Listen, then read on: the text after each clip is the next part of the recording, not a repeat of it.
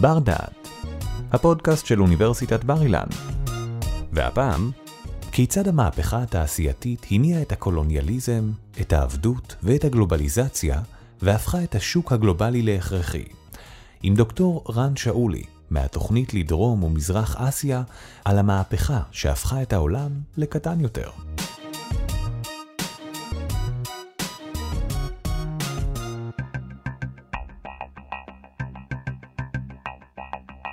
ההיסטוריה האנושית ניתנת לחלוקה לפי המהפכות החקלאיות.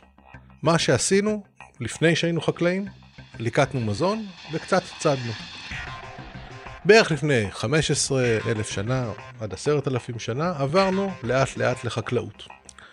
המעבר הזה לחקלאות שינה הרבה דברים במי שאנחנו ובמה שאנחנו. הוא הפך אותנו למוטי טכנולוגיה, הפך אותנו גם לאנשים לוחמניים במיוחד. הוא גרם לנו לבנות מוסדות חדשים, ומוסדות שיש להם משמעות, כמו מוסד המדינה למשל, וזה השלב הראשון שבו העיסוק בחקלאות בעצם משנה את גורלנו. מהפכות נוספות ששינו את גורלנו בהקשר הזה הן המהפכה התעשייתית, שהתחילה באמצע המאה ה-18 והמאה ה-19 באירופה, אבל יש מקומות, כמו למשל סין, שהגיעה אליהם בצורה משמעותית רק במאה ה-20, או אפילו בחצי השני שלה, והמהפכה התעשייתית שינתה את היחס שלנו אל הקרקע, את היחס שלנו לחקלאות, הפחיתה את מספר העוסקים בחקלאות, וגרמה לכך שהניתוק שלנו מהקרקע הלך וגבר. מהפכה שלישית, והיא אולי המשמעותית ביותר, והיא המהפכה הירוקה. זו מהפכה שהתחילה בשנות ה-40 של המאה ה-20 ונמשכה אל תוך שנות ה-60 ושנות ה-70 ואנחנו הפכנו את ייצור המזון לתעשייתי. התחלנו לייצר חומרי הדברה, התחלנו לייצר חומרי צימוח, התחלנו לייצר דשנים, התחלנו לייצר אה, מכונות ומכונות השקיה, התחלנו להתערב בגנטיקה של הצמחים עצמם. ואנחנו במובן הזה יצרנו עולם שבו אנחנו יכולים להפיק מספיק מזון בשביל שנוכל להדביק את קצב הגידול האנושי. לא תמיד זה היה ברור, כי במהפכה התעשייתית, כפי שהראה תומאס מלטוס, התחילה לרחף מעל לראשינו עננה. עננת הגידול הדמוגרפי מול מיעוט המשאבים.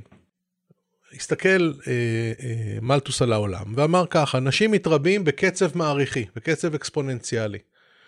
ואילו האדמות הן מוגבלות, גם המים מוגבל, הכמות שלהם מוגבלת, גם השמש, הכמות שלהם מוגבלת, גם הפוריות של הקרקע מוגבלת. מתישהו, באיזושהי נקודה בעתיד, לא יהיה לנו מספיק אוכל.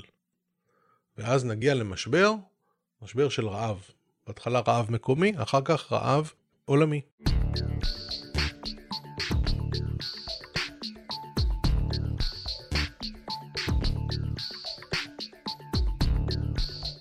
אנחנו חיים עכשיו אה, במאה ה-21, וכביכול מלטוס טעה, נכון? למה מלטוס טעה? כי הנה, אנחנו אה, גדלנו וצמחנו, והגענו למספרים שלא היו כמוהם בתולדות האנושות, אבל כל זאת תודות למיכון של החקלאות. תודות למהפכה הירוקה, תודות לזה שאנחנו לוקחים את אותם שטחים בעולם שהם גם פוריים וגם לא ניתנים לסחיפה משמעותית, זאת אומרת אדמות פוריות שעומדות לרשותנו, ועושים את כל מה שאנחנו יכולים בשביל שהצמחים ייתנו לנו יותר ויותר ויותר. יש לזה מחירים, אבל המחירים האלה מבחינתנו עדיין לא נראים באופק, או נראים באופק אבל לא נראים בהווה, מה שאנחנו רואים זה את הגידול באוכלוסייה העולמית. עכשיו, אנחנו נשאל את עצמנו כמה שאלות. ראשית, איך החלוקה הזאת של ההיסטוריה למהפכות, חקלאית, תעשייתית, ירוקה, מה היא הפכה אותנו, לאיזה סוג של אנשים היא הפכה אותנו, ואחר כך נמקד את המבט שלנו באסיה, ונראה איך היחסים בין החלקים השונים של בעולם ובמיוחד היחסים בין הצפון הגלובלי לבין המדינות הטרופיות שחלקן נמצאות באסיה, איך הן התעצבו בגלל המהפכה התעשייתית ובגלל המהפכה הירוקה. אז נתחיל במהפכה התעשייתית. המהפכה התעשייתית כל כולה בעצם תולדה של הפיכת פעולות שנעשו באופן ידני לפעולות שנעשות באופן מכני. המצאנו את המכונה. ולמכונה יש היגיון משלה. המכונה יקרה, המכונה היא אה, אה, קשה לתפעול, מכונה דורשת אה, כוח אדם, אבל היא מייצרת הרבה. מכיוון שהיא עולה יותר, תחשבו למשל על חולצה שאתם אה, הורגים אותה אה, בכלים פשוטים, או תופרים אותה בכלים פשוטים, וזולים, היא דורשת יותר, היא דורשת יותר משאבים, יותר, היא דורשת יותר זמן, ולכן בשביל להחזיר את ההשקעה במכונה, צריך לייצר יותר ולצרוך יותר. בעצם עם המהפכה התעשייתית נולד הזן האנושי שאליו אנחנו שייכים, האדם הצורך. יש אדם זקוף, יש אדם נבון, יש אדם צורך. אנחנו האדם הצורך. והאדם הצורך הזה, בין השאר, היה צריך להזין את המכונות בשעות עבודה ארוכות. לא uh, כמאמר האנגלים, a man works from sun to sun, האדם עובד מזריחת השמש עד שקיעתה, אלא האדם עובד כל עוד דולק האור, אור הגז המעומעם, אור מנורת הפחם, באולם התעשייה התחוב. האדם צריך להיות ערני. כך למשל, אה, אם אנחנו מדברים על ערש הלידה של המהפכה התעשייתית, הפועלים, נשים, גברים, ילדים, לא שותים יותר בירה. למה הם צרכו בירה לפני זה? משום שבבירה העשירה, חלקם אולי לכם מכירים את בירת הפורטר, בירת הסבל, יש הרבה מאוד ערכים תזונתיים והמים מזוהמים, אז זה מה ששותים. אלא עוברים, אותם אה, פועלים עוברים לשתות מזונות שמעוררים אותם, מזונות עם תכונות פסיכואקטיביות אה, חזקות. המזונות האלה, אה, או המשקאות האלה יותר נכון, מגיעים מהאזורים הטרופיים. הקפה, התה, הקקאו ואיתם בא הסוכר, הם שומרים את האדם מעורר. עכשיו, לגידול בתעשייה ולדרישה של המכונות ושל השוק לייצר יותר ויותר מוצרים, שיצרכו אותם יותר ויותר אנשים.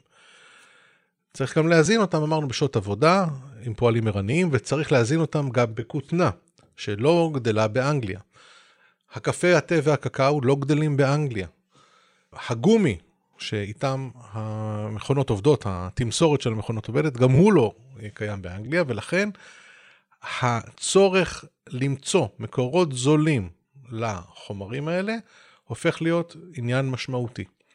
ואז האירופאים יוצאים לאזורים שבהם אפשר לגדל את המוצרים האלה, וככלל גורמים לכך שכל הגידולים שגדלו שם מקודם, גידולי המזון, הולכים ומפנים את מקומם לטובת הגידולים שהזכרנו כעת. השם הכללי של הגידולים האלה באנגלית הוא cash crops, גידולי המזומנים. למה?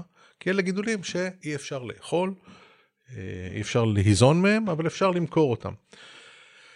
בדרום מזרח אסיה יש היסטוריה קודמת של crops, אה, אלה התבלינים, אותם תבלינים ששימשו את האירופאים כחומרי חיטוי בהיעדר היגיינה, וגם כחומרי רפואה, כבר מהמאה ה-16, ושהיוו את המנוע ליציאה של הפורטוגלים והספרדים אל הים.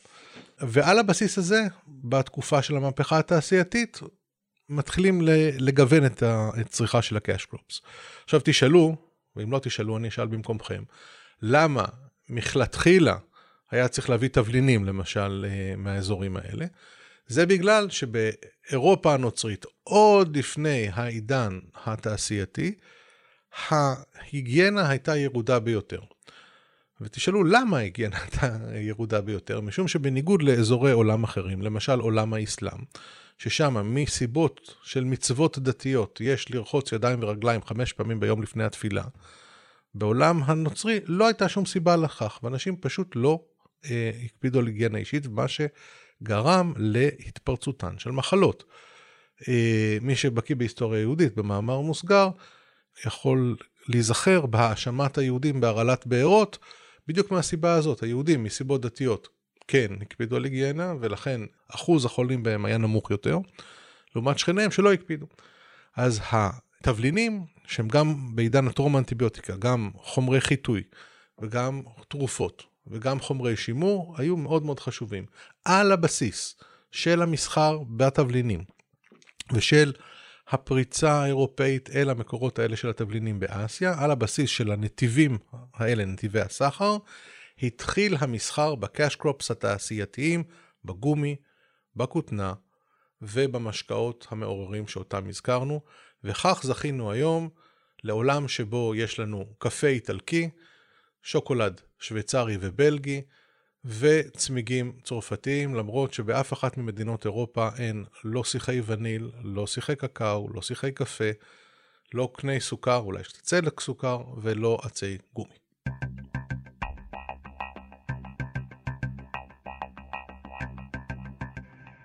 אם מסתכלים בגרפים של צריכת הסוכר העולמית, רואים שהגרפים האלה הכפילו את עצמם עשרות מונים מאז תחילת המהפכה התעשייתית. אנחנו פשוט צורכים הרבה, הרבה, הרבה הרבה יותר סוכר מאשר אבותינו. רובנו צורכים קפאין ממקורות שונים ברמות שמעולם לא צרכנו. זאת אומרת, יש פה שינויים ביולוגיים, יש פה שינויים בהתנהגות שלנו. כמו שיודע כמעט כל מי שצורך את החומרים האלה, אלה חומרים ממכרים. הסוכר ממכר בדרכו, והקפאין ממכר בדרכו, וכדי שנשיג את האפקטים שלהם, אנחנו אפילו צורכים יותר ויותר מהם. יש פה מבחינת המרכאות, כפולות ומכופלות, המשווק, שוק שרק הולך וצומח. ואיך מפרנסים אותו?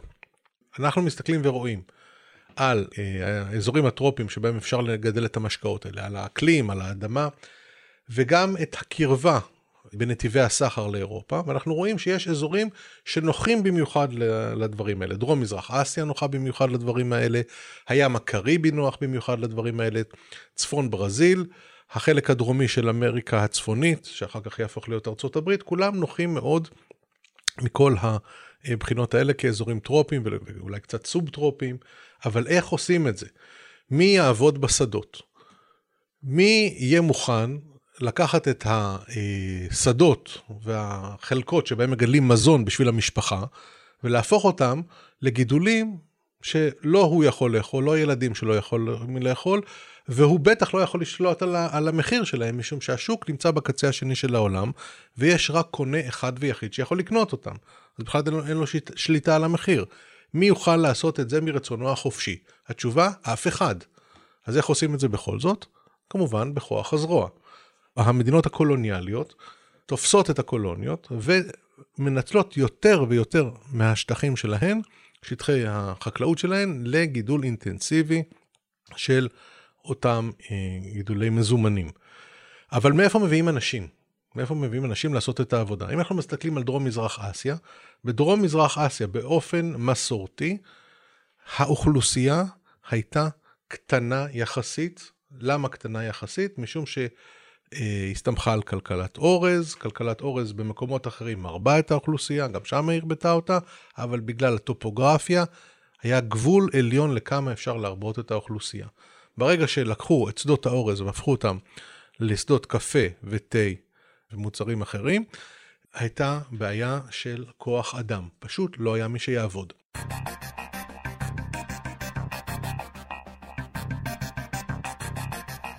הפתרון למחסור בידיים עובדות חקלאיות בא בין השאר מהגירה של עובדים מהודו אה, ומסין. מדרום סין ובעיקר אה, מדרומה וממזרחה של הודו. איך הגיעו הפועלים האלה? מה דחף אותם החוצה ואיך הם עשו את המסע לדרום מזרח אסיה וחלקם עשה את המסע גם לאזורים המרוחקים יותר, לים הקריבי. ובכן, ההתערבות הבריטית בסין, החל משנות ה-40 של המאה ה-19, שהתבטאה במלחמות האופיום, בניסיון לשווק לסין סחורה חקלאית אחרת. אופיום הוא גם סחורה חקלאית שהבריטים גידלו בבורמה. לכפות בעצם את הסחורה הזאת, גרם לשרשרת של אסונות חברתיים בסין, לאי אה, שקט חברתי, לירידה משמעותית ביותר בייצור המזון בסין, למלחמות פנימיות, לתנועות משיחיות, לאלף ואחד גורמים שבסופו של דבר דחקו אנשים מתוך סין החוצה. אבל אה, ללכת בשביל פועל שגר בכפר ולא מכיר שום דבר מחוץ לכפר, ללכת ולמצוא עבודה בים הדרומי, באזור שהוא לא מכיר ולא יודע, זה משול הדבר להצעת עבודה נדיבה שתינתן לי היום על המאדים. צריך שמישהו ייתן את ההדרכה, ש... שיעזור לי להגיע לשם, ואני צריך לשלם לו. אבל אין לי כסף, אז מה אני עושה? אני חותם על חוזה, שאני לא יודע לקרוא ולכתוב, ובו אני אומר, אני, אתה תמצא לי עבודה, אתה אה, תשלח אותי לשם, תיתן לי את כרטיס הנסיעה, ואני אחזיר לך את חלקי. זו עבודה שנקראת אה, באנגלית indentured labor, עבודה שהיא כבולת חוזה, אנשים משלמים מראש על שכר העבודה שלהם. האנשים שעבדו בצורה הזאת נקראו קוליז, מילולית בסינית, קולי זה אה, אה, כוח מר, וזה הדרך שבה כותבים בסינית את המילה שמקורה דווקא בהודו, ב, אה, באזור בנגל, שגם משם הגיעו פועלים בדיוק מאותן סיבות, אותו אי סדר חברתי. אותן מצוקות אה, ואותה, אה, ואותה סכנת רעב שריחפה עליהם, בין השאר בגלל ההכנסה של גידולים חקלאיים אחרים, כמו למשל הכותנה, שגרמה לשרשרת של אסונות בתוך הודו. אז מפה ומפה, מהודו ומסין, יוצאים קוליז, אלה מגיעים לדרום מזרח אסיה, ואחר כך מגיעים אל הים הקריבי, והשינויים האלה הם גם שינויים דמוגרפיים וגם אה, שינויים פוליטיים וגם אה, מציתים אה, מנוע חדש של אה, התפתחויות היסטוריות, וכל זה בגלל הצריכה הגוברת ועולה של cash crops, של גידולי מזומנים. כדי לדעת עד כמה קשים היו תנאי העבודה של הקוליז אה, במקומות שאליהם הם הגיעו, אני אספר סיפור קצר שסיפר קולי סיני שהגיע אה, לים הקריבי למשלחת מטעם אה, שושלת הצ'ינג, שושלת המאנצ'ו, שבאה לבדוק את מצבם של הנתינים הסינים בגלות. הוא אמר כך, כאשר נמות, לא יחזירו אותנו לקברות אבותינו בסין. ישתמשו בעצמותינו התכונות, יחד עם עצמות בהמות העבודה, הסוסים, כדי לזקק בהן את הסוכר. כמו שאנחנו מכירים, יש סוכר חום וסוכר לבן, אכן כך היו מזקקים את הסוכר דרך פילטרים שעשויים מעצמות תכונות.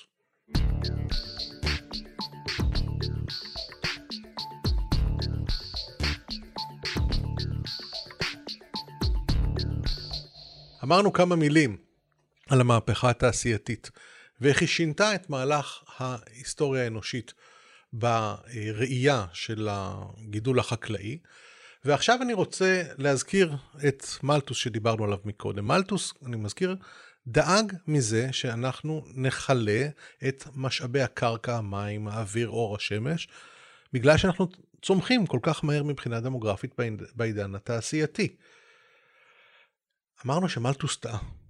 מלטוס טעה בגלל המהפכה הירוקה, בגלל שתוצרים של אה, כימיה סינתטית, ששימשו חלקם להרג אנשים, סייעו לנו גם להרוג את המזיקים שרוצים לאכול את המזון שלנו, וגם בחלקם סייעו לנו בדישון הקרקע, בצימוח אה, הגידולים שלנו ובתחומים אחרים. איך בדיוק זה קרה ואיך הגענו למהפכה הירוקה, על כך נדבר בפרק הבא. תודה שהאזנתם לבר דעת. מיטב המרצים והחוקרים של בר אילן בחרו עבורכם את הנושאים המסקרנים ביותר מתחום התמחותם. התוצאה? ספריית פודקאסטים משובחת שכולה זמינה לרשותכם. בר אילן, משפיעים על המחר, היום. עורך דור קומט. מפיק ראשי אורי טולדנו. תודה על ההאזנה.